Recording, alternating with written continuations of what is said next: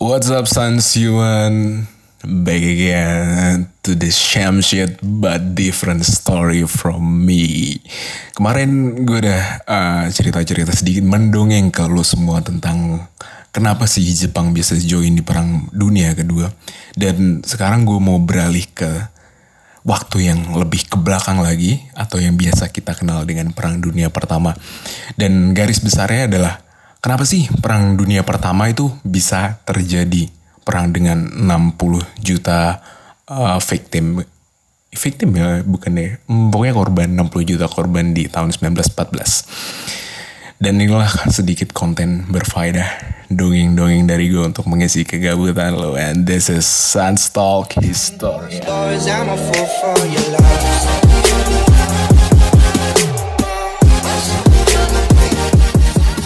Uh, ceritanya sih gue di sini ngadaptasi dari artikel yang udah ada di Zenius Blog seperti biasanya cari konten yang mudah. Gitu. Dan shout out to Zenius Blog and Marcel Susanto yang udah nulis artikelnya. Dan intronya intronya perang dunia pertama uh, segambaran gue ini sebenarnya perang tolol sih. Tololnya kenapa? Tololnya uh, di 28 Juli dia mulai di 28 Juli 1914 uh, melibatkan negara-negara besar seperti Jerman Rusia, Inggris, Perancis, tapi disebabkan oleh negara-negara kecil. Kan tolol, ya.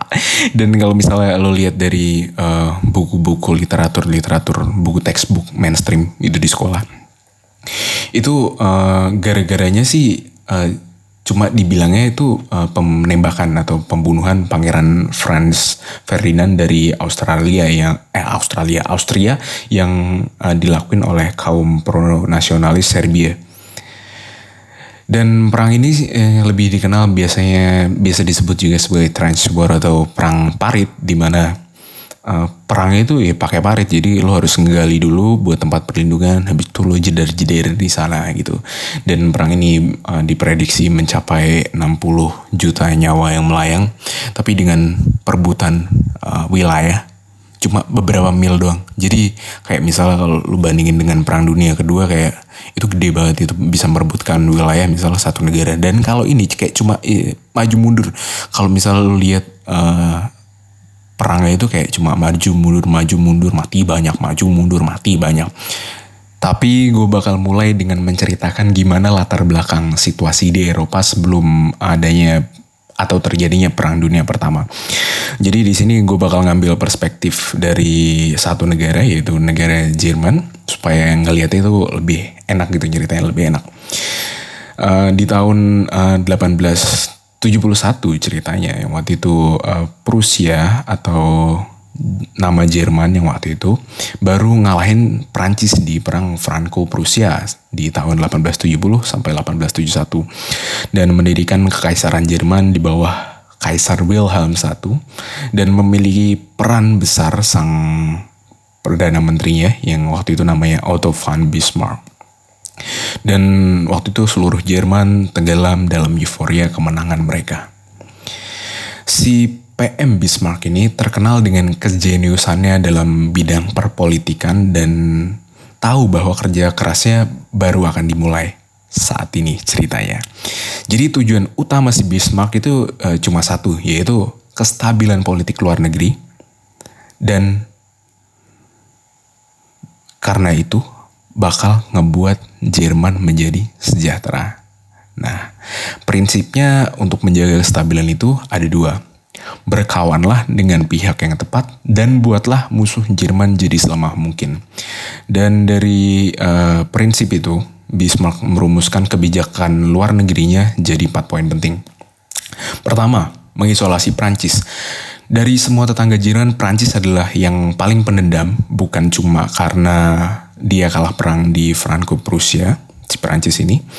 Uh, Jerman juga ngerampas dua provinsi si Perancis. Nah, Bismarck ini tahu betul kalau Perancis ini lagi nungguin nih, nungguin kesempatan untuk uh, nyerang balik Jerman lagi. Biasalah balas dendam anak kalahan gitu.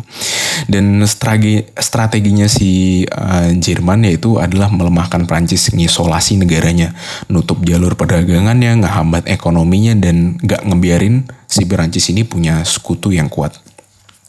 Kedua, persekutuan dengan Austria dan Hungaria. Dari semua tetangga Jerman yang dekat-dekat, Austria dan Hungaria adalah uh, calon yang tepat karena mereka itu punya kayak ibaratnya serumpun ya gitu punya latar belakang budaya yang mirip Bahkan di tahun 1860-an banyak orang Jerman itu memiliki mimpi negara Jerman akan dipimpin oleh Austria kayak gitu. Karena itu dengan mikir kayak gitu kan ah gampang nih. Ya udahlah angkat aja si Austria Austria Hongaria itu jadi sekutunya. We are same, we had the same culture ah gitu loh pokoknya kita punya uh, kultur yang sama kenapa kita nggak berkawan aja kayak gitu. Ketiga, hmm, persekutuan dengan Rusia jadi di timur Jerman ada negara besar yang namanya Rusia dengan 100 juta rakyatnya yang bisa menggilas Jerman tentunya kalau misalnya terjadi konflik atau perang. Dan di sisi lain juga Rusia itu butuh Jerman untuk memodernisasi negaranya negara raksaksanya itu butuh dimodernisasi karena yang waktu itu masih uh, sangat terbiak enggak enggak sangat sih tapi bisa dibilang masih minim pembangunannya. Sebaliknya Jerman juga membutuhkan Rusia sebagai pemasok sumber daya alam dan sekaligus konsumen produk produk dari Jerman. Dan Bismarck tahu banget kalau misalnya persahabatan dengan Rusia adalah syarat mutlak untuk keamanan dan kemakmuran di Jerman. Poin keempat, jangan cari gara-gara dengan Inggris karena yang waktu itu adalah, adalah Inggris adalah uh, suatu negara kekaisaran yang ada di utara seberang lautannya Jerman dan bisa dibilang waktu itu Inggris adalah sang penguasa lautan dan punya kekuatan kolonial terbesar di dunia. Hubungan mereka antara Jerman dan Inggris itu bukan kawan tapi juga bukan lawan tapi hanya sebatas persaingan dagang aja gitu. Nah, masalahnya nih semua kapal dari dan ke pelabuhan-pelabuhan Jerman tuh harus melewati Inggris. Nah, kalau misalnya si Inggris ngebantu Prancis, otomatis uh, ekspor impor Jerman itu uh, nggak uh, bisa dilakuin lewat laut. Makanya itu si Bismarck itu punya poin atau punya rumusan itu jangan cari gara-gara dah sama Inggris kayak gitu. Dan uh, si Bismarck ini bekerja keras untuk memenuhi empat prinsipnya yang dia percaya bakal menjaga kestabilan uh, politik di Jerman. Dan sebagai Perdana Menteri, dia terus menekankan bahwa Jerman nih gak punya rencana untuk memperluas wilayah gitu. Udahlah cukup segini aja gitu kan. Dan bahwa Jerman ini uh, mendapat semua wilayah yang udah apa yang mereka butuhan udah udah cukup intinya. Dia nggak mau ekspansi wilayah lagi atau nggak mau ribut-ribut lagi atau perang-perang lagi kayak gitu. Dan intinya sih yang paling uh, ditekankan dia tuh nggak mau cari gara-gara sama uh, tetangga-tetangganya kayak Austria, Inggris dan Rusia. Dan sementara si Perancis itu diisolasi biar nggak jadi ancaman ke depannya dan puncaknya itu ada di tahun 1873 ketika si Bismarck itu berhasil eh, menciptakan persekutuan tiga kaisar yang menjadikan Jerman itu sebagai sekutunya Austria, Hung Hungaria dan Rusia. Dan di saat yang sama juga Bismarck sangat hati-hati untuk tidak menyinggung Inggris dengan tidak uh, membuat armada yang besar atau uh, tidak membuat apa ya istilahnya nggak mau nyinggung dengan buat uh, ngalah-ngalahin Inggris itu menjadi saingan Inggris di lautan kayak gitu karena itu bakal ngelanggar uh, poin yang keempat yang tadi. Dan di tahun 1880-an kerja keras Bismarck itu berhasil. Prancis terisolasi total, Jerman adalah negara terkuat di Eropa. Bersekutu dengan dua kekuatan hebat yaitu Rusia dan Austria Hungaria dan Inggris masih ada maya-maya tuh ngebiarin kapal-kapal dagang Jerman keluar masuk perairan mereka. Dan saat itu Jerman dipercaya juga menjadi penengah negara-negara Eropa yang lain. Empat prinsip ini, uh, empat prinsip uh, dari Bismarck ini yang sangat jenius ini kebijakan luar negeri ini rumusan dari Bismarck berjalan mulus tapi rumusan yang uh, ala Bismarck itu sebenarnya nggak uh, berjalan mulus-mulus banget ke depannya nggak bisa dibandingin sama Oke okay, skip, gue mau ngejokes nggak jadi. jadi pertama itu ada gangguan dari hubungan Austria Rusia yang panas. Karena tadi udah gue ceritain kalau misalnya uh, si Jerman itu bersekutu dengan Austria dan Jerman itu bersekutu dengan Rusia. Tapi besok-besoknya nih si ada uh, hubungan yang panas antara Austria dan Rusia. Kan bingung tuh ya.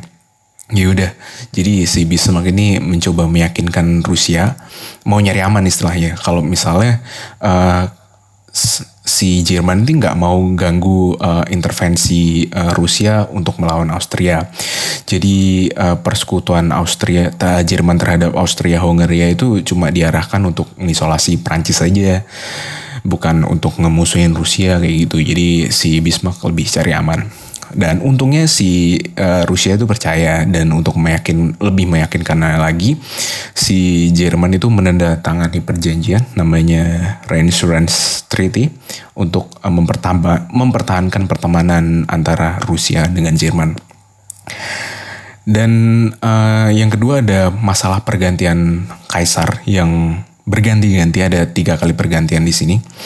Walaupun Bismarck itu adalah sosok yang penting dan sosok yang menurut gue adalah great maksudnya bagus secara kebijakan gitu secara kebijakan politik untuk membuat ngebawa uh, Jerman ke kestabilan tapi si Bismarck itu balik lagi dia cuma perdana menteri dan bukan kaisar. Kaisarnya adalah Wilhelm I yang suka yang lebih suka menyerahkan semua urusan pemerintahan itu ke si Bismarck aja. Dan ketika uh, Kaisar Wilhelm ini udah tua, dia meninggal di tahun 9 1888, tepatnya 9 Maret. Lalu dia digantikan oleh si anaknya yaitu Kaisar Frederick III yang dikenal demokratis banget lah, pencipta kebebasan dan perdamaian. Sayang ya nih, si Kaisar Frederick III tuh mimpin cuma 99 hari. Anjir, nggak ada 100 hari dia mimpin. Habis itu dia meninggal gara-gara kanker tenggorokan. Nah ini dia ngerokok satu slop sehari kayaknya. nah akhirnya 15 Juni tahun 1888 uh, si Kaisar Wilhelm II yang baru umurnya 30 tahun yang dia itu anaknya si Kaisar Frederick. Ya, jadi jatuhnya dia itu cucunya Wilhelm I nah itu naik tahta. Bismarck yang jauh lebih tua dan berpengalaman waktu itu merasa bisa ngatur si kaisar muda itu.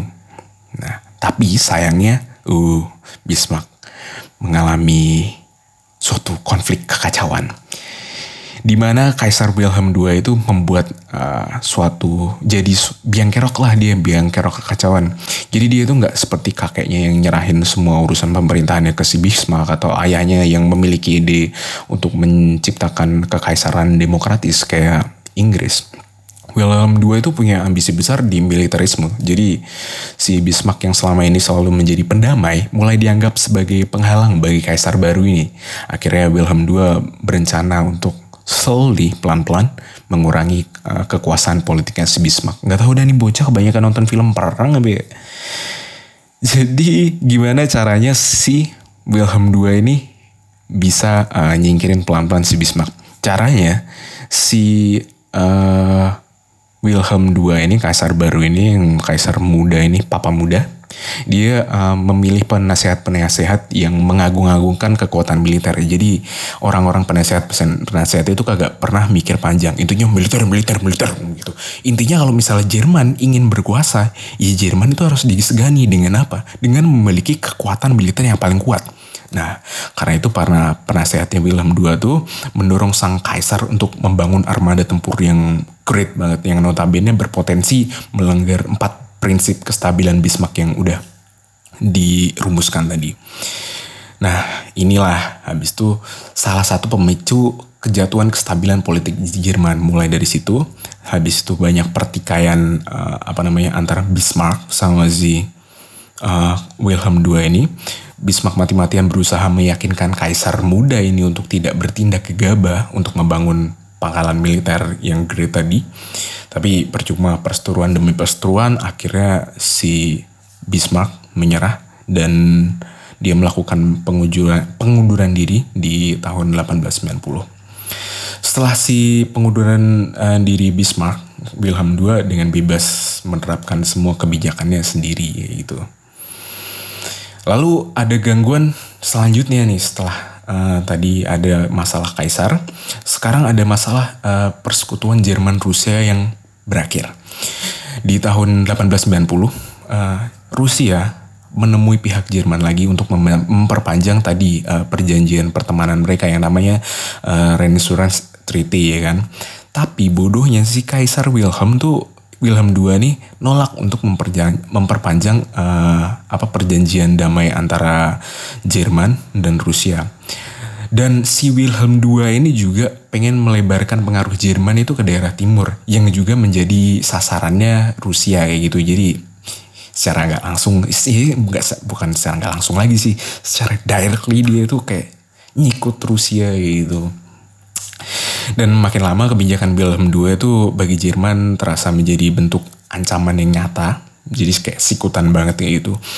Contohnya nih ada uh, proyek Wilhelm II yang ngebangun rel kereta dari Berlin hingga ke Turki. Yang namanya Baghdad Railway yang di mana Rusia uh, makin khawatir dong. Kalau misal di kan itu ada di selatan Rusia uh, eh iya apa namanya Turki ada di selatan Jerman ada di barat dan si Rusia makin khawatir kalau misalnya uh, si Rusia itu dikepung di geng beng gitu. Dan dengan pemikiran seperti itu Rusia itu mencari sekutu yang di mana sekutu paling mudah untuk digait melawan Jerman adalah Perancis di tahun 1894, persekutuan militer Prancis dengan Rusia ditandatangani, ditandatangani, aduh, dan lahirlah uh, yang namanya Dual Entente gitu. Dan lagi-lagi si Wilhelm II itu mulai mencari gara-gara dengan Inggris ya kan. Di mana dia mau tadi udah gue bilang dia mau membuat armada tempur yang besar banget, mau menempatkan Jerman di puncak, jadi dia membuat um, armada yang banyak banget yang di mana uh, si Inggris waktu itu juga punya armada tempur ya kan? Dan kalau ada armada tempur lainnya yang mau lebih naik mau menyaingi dia si Inggris yang waktu itu pasti bakal tersinggung. Dan yang waktu itu tolak ukur gengsi militernya sebuah negara di zaman tersebut itu seberapa kuat armada tempurnya. Makin disegani militer negara tersebut jadi makin makin gede. Ya intinya kayak gitu lah makin gede makin disegani kayak gitu. Dan beberapa indikatornya itu berapa banyak kapal tempurnya yang dimiliki seberapa besar kapalnya seberapa besar meriamnya dan seberapa cepat kapal tempur itu uh, bisa jalan di lautan. Sang kaisar yang begitu ingin menaikkan gengsi Jerman dengan mudah menyetujui ide penasihat-penasihatnya tadi yang gila-gilaan uh, mau membangun armada tempur di laut untuk menyaingi uh, armada tempur Inggris. Dan di tahun 1898 pembangunan tersebut dimulai. Dan lagi-lagi rumusan Bismarck yang dari empat uh, poin tadi empat rumusan tadi dilanggar itu yang kan yang paling terakhir tadi jangan cari-cari jangan cari gara-gara dengan Inggris tapi si Wilhelm II itu malah ya malah nyenggol Inggris juga jadi dia udah nyenggol Rusia kanan nyenggol atas nyenggol kiri tapi dia masih punya sekutu di selatan yaitu Austria, Hongaria.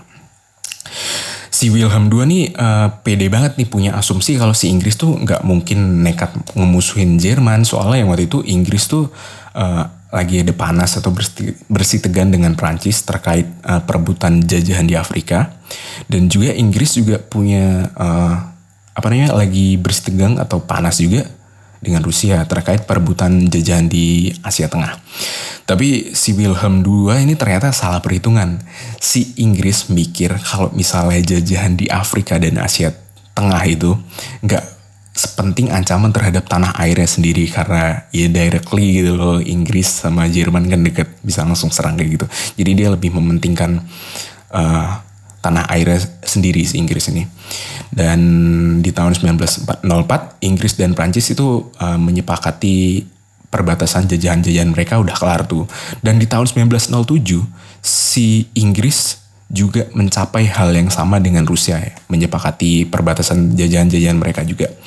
Dan dengan kesepakatan ini, Jerman dan Austria Hongaria langsung berhadapan dengan Inggris, Prancis, Rusia di mana aliansi ini dengan, dikenal dengan Triple Entente. Tadi kan dual doang antara uh, Prancis dan Rusia sekarang ditambah lagi Inggris mampus kan Pran uh, Jerman di dan uh, dengan kebijakan uh, luar negeri Bismarck yang dihancurkan oleh kekaisarannya sendiri peta di aliansi di Eropa itu bergeser menjadi dua kubu besar yaitu tadi Triple Alliance di mana ada Jerman, Austria-Hungaria, Italia dan Bosnia dan ada Triple Entente yaitu Inggris, Prancis, dan Rusia.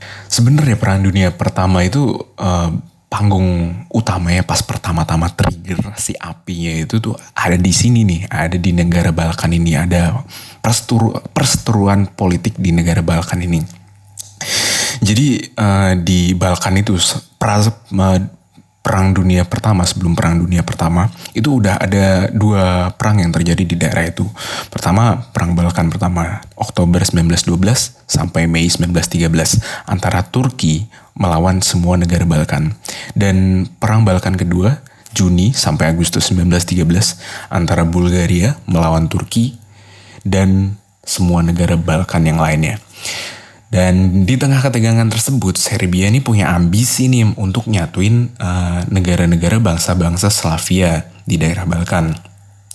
Dia mau nyatuin uh, negara-negara kayak Slovenia, Kroasia, Bosnia, Serbia, Kosovo, dan Makedonia untuk dijadiin negara yang pasti lo kenal sebagai Yugoslavia. Nah, kayak gitu. Tapi masalahnya Austria-Hongaria itu baru nudukin Bosnia Herzegovina eh pokoknya Bosnia negara Bosnia itu di 1909 nah si impian Serbia buat uh, ngebuat Yugoslavia atau menyat, menyatukan negara-negara itu jadi harus dipendam dulu ya kan? Tapi kondisi ini nih terjadi pecahnya itu ketika uh, putra mahkota Austria Honga, Hongaria pokoknya kalau pokoknya gini lah kalau gue ngomong Austria berarti gue nyebut Austria Hongaria karena susah nyebut ya. Jadi putra mahkotanya Austria yang namanya Pangeran Franz, Franz Ferdinand tadi yang pertama gue sebut itu mau ngunjungin ibu kota Bosnia itu Sarajevo. Dan di tengah perjalanannya ada seorang pemuda nasionalis Serbia nih didukung dengan kelompok uh, ultranasionalis Serbia yang namanya Black Hand dia uh, pemuda ini mendambakan karena ultranasionalis dia mendambakan uh, pembentukan negara Yugoslavia itu dan bunuh Franz Ferdinand dan istrinya dengan tembakan pistol dari jarak dekat. Dan uh, kejadian ini uh, langsung ngebuat gigi seluruh Eropa gitu. Jadi seorang putra mahkota Austria Austria dibunuh oleh pemuda Serbia yang nggak jelas kayak jamet-jametnya Serbia gitu di Sarajevo atau uh, Bosnia yang baru diduduki oleh si Austria itu. Sebenarnya uh, kalau misalnya lagi kagak ada bersih tegang apa-apa, uh, peristiwa ini yang disebabkan oleh jamet Serbia tadi itu bisa jadi kera peristiwa kriminal biasa aja gitu loh. Pembunuhnya ditangkap, dia dili lalu dihukum mati. Nah, masalahnya selesai kan masalahnya tapi negara-negara itu tuh lagi ada bersih tegang, lagi panas. Nah, si Austria Hongaria ini ngelihat ada kesempatan untuk menuntut dan mempermalukan Serbia sekaligus Rusia yang karena Serbia Rusia itu sebenarnya kayak Austria Jerman posisinya. Jadi mereka kayak masih satu uh, punya satu budaya gitu. Dan Rusia ini dikenal sebagai kakaknya Serbia. Jadi uh, si Austria ini ngomong, "Masa iya tamu dari negara lain dari uh, si Austria ini uh, ke Bosnia malah ditembak kayak gitu. Nah si Austria ini malah ngajuin ultimatum ke pihak Serbia. Yang intinya tuh ada 10 tuntutan. Bisa lo cari lah anjing males gue nyebutin ya. Dan uh, si Serbia ini uh, mau nurutin 9 dari 10 tuntutan yang uh, yang diajuin tadi dari ultimatum itu. Tapi si dusta besar Austria ini uh, apa ya nggak terima gitu kalau misalnya uh, 9 dari 10 apa namanya satu dari 10 itu nggak ditututin. Jadi dia mau ditututin semua. Kan harusnya mau aja kayak selalu aja gitu kan. 9 dari 10 kan udah bagus gitu. Yang gue sebutin satu poin yang nggak mau di uh, nggak nggak mau di apa namanya diturutin sama si Serbia itu adalah mengadili semua orang yang diduga diduga terlibat terlibat pembunuhan putra mahkota di bawah pengawasan perwakilan Austria Hongaria. Jadi si uh, si apa namanya Austria itu langsung menghubungi Kementerian Luar Negerinya dan ngomong kalau pihak Serbia itu nggak kooperatif cuma gara-gara nggak mau nurutin tuntutan yang tadi itu yang gue sebutin pihak Austria yang didukung Jerman itu ngotot maksain poin 6 tuh harus dipenuhi tuh. Pokoknya ini kayak cari-cari celah sih ini ya perang dunia pertama nih penyebabnya. Dan Rusia yang sebagai merasa sebagai kakaknya dari Serbia itu malah manas-manasin si Serbia nih. Eh Serbia, lu jangan takut lah apa namanya disetir kayak eh lu jangan mau lah disetir kayak gitu. Kan ada gue kakak lu yang ngebackingin lu kata Rusia ke Serbia. Intinya dia manas-manasin si Serbia biar uh, malah udah kagak usah uh, apa namanya nurutin tuntutan itu. Malah dari tadinya si Serbia itu mau nurutin 9 dari 10 tuntutan itu malah jadi ngeributin gede banget malah jadi ribut gede. Dan dirasa karena dia punya sekutu Rusia si Serbia ini ngelihat peluang untuk melawan Austria dan peluang untuk uh, menyelesaikan atau mengimplementasikan ambisinya untuk mendirikan negara Yugoslavia tadi. Akhirnya di tahun dua di tanggal 28 Juli 1914, Austria-Hungaria menyatakan perang melawan Serbia. Dan besoknya si Rusia menyatakan mendukung penuh Serbia. Nah, si Wilhelm II ini mulai panik, mulai kinap nih bocah. Habis itu uh, persekutuan militernya dengan Austria-Hungaria akan melibatkan Jerman uh, dalam konflik ini. Otomatis kan lah kan ya mereka kan sekutu gitu. Jadi Jerman harus siap-siap peribut sama si Rusia kayak gitu kan gara-gara cuma gara-gara penembakan putra mahkota negara tetangga. Maksudnya negara si Austria itu si Jerman itu masa ribut sih sama negara Rusia. Nah dia itu tolol. Gue nggak masuk logikanya di, di sini sih ini terbezo kalau misalnya dia itu mau ngebuat uh, Great Army tapi dia kagak mau perang kan mungkin dia belum siap atau gimana mungkin dia kurang nggak terlalu gila juga dan masih mikirin uh, ketakutan gitu. Makanya dia si Wilhelm II ini masih kinap. Nah karena si Wilhelm II ini kinap nih Jerman ini kinap ya kan kaisarnya Jerman kinap panik gitu. Habis itu dia uh, buru-buru ngehubungin kaisar Rusia untuk ngantiin mobilisasi mobilisasi militernya untuk uh, mencegah terjadinya perang. Si Wilhelm II uh, bilang kayak gini nih kira-kira ya eh udah gila lu bro. Masa cuma gara-gara konflik negara tetangga kita juga ikut-ikutan perang? Masa cuma gara-gara jamet? Jamet Serbia nembak uh, putra mahkotanya Austria? Masa kita negara uh, gede kayak gini ikutan perang? Lu nggak bisa bayangin deh. Lu bisa bayangin gak sih kalau misalnya Rusia militer Rusia bentrok sama militer Jerman beh bakal banyak banget korban. Nah kayak gitu. Dia pokoknya ngeyakinin uh, si Rusia untuk kagak jadi perang istilahnya kayak gitu. Nah Wilhelm II juga ngehubungin raja uh, raja Inggris untuk meyakinkan sama kayak tadi dan Jerman itu uh, ngomong ke Inggris kalau dia nggak bakal uh, ngusik Perancis lagi asal Perancis nggak ngikutin jejak uh, Rusia dan Serbia.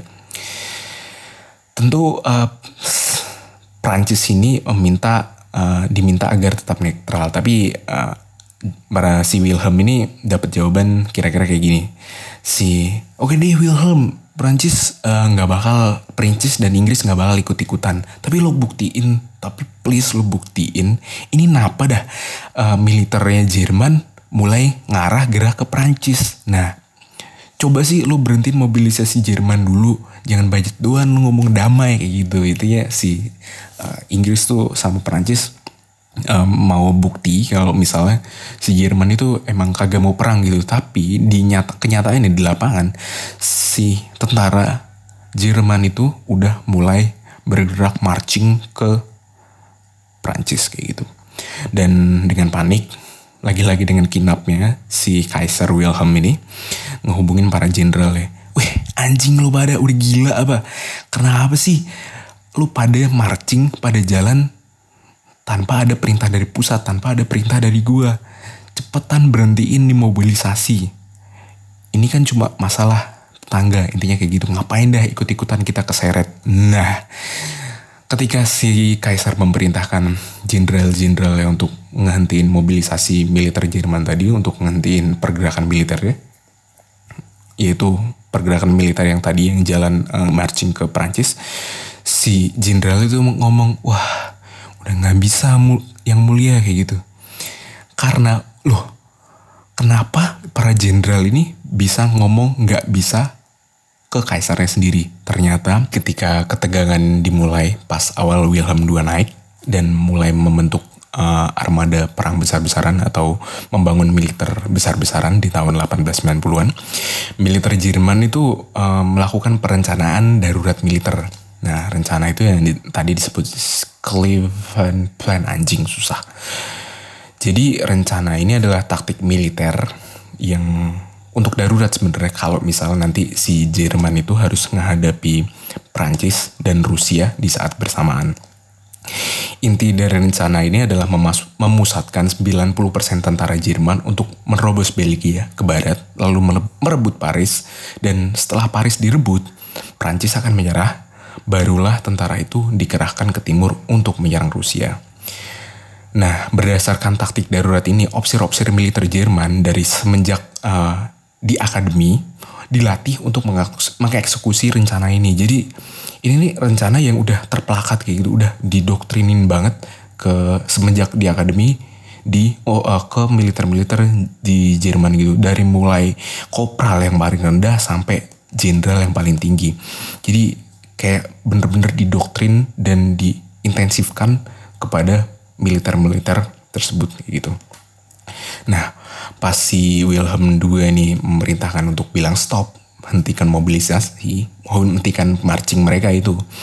Nah, itu berarti kalau misalnya perintah apa namanya si uh, tentara Jerman itu melanggar latihan dasar itu udah masuk kayak doktrin berat kayak gitu. Itu udah masuk latihan dasar, pendidikan dasar, pendidikan dasar utama yang ada di uh, militer Jerman saat itu. Dan waktu itu juga karena komunikasi itu jauh lebih lambat ya kan, belum ada ipong, belum ada smartphone gitu, nggak ada line, jadi kayak cuma pakai telegram apa telegram yang nyampe itu lama ya kan, yang butuh berminggu-minggu nyampe ke garis depan.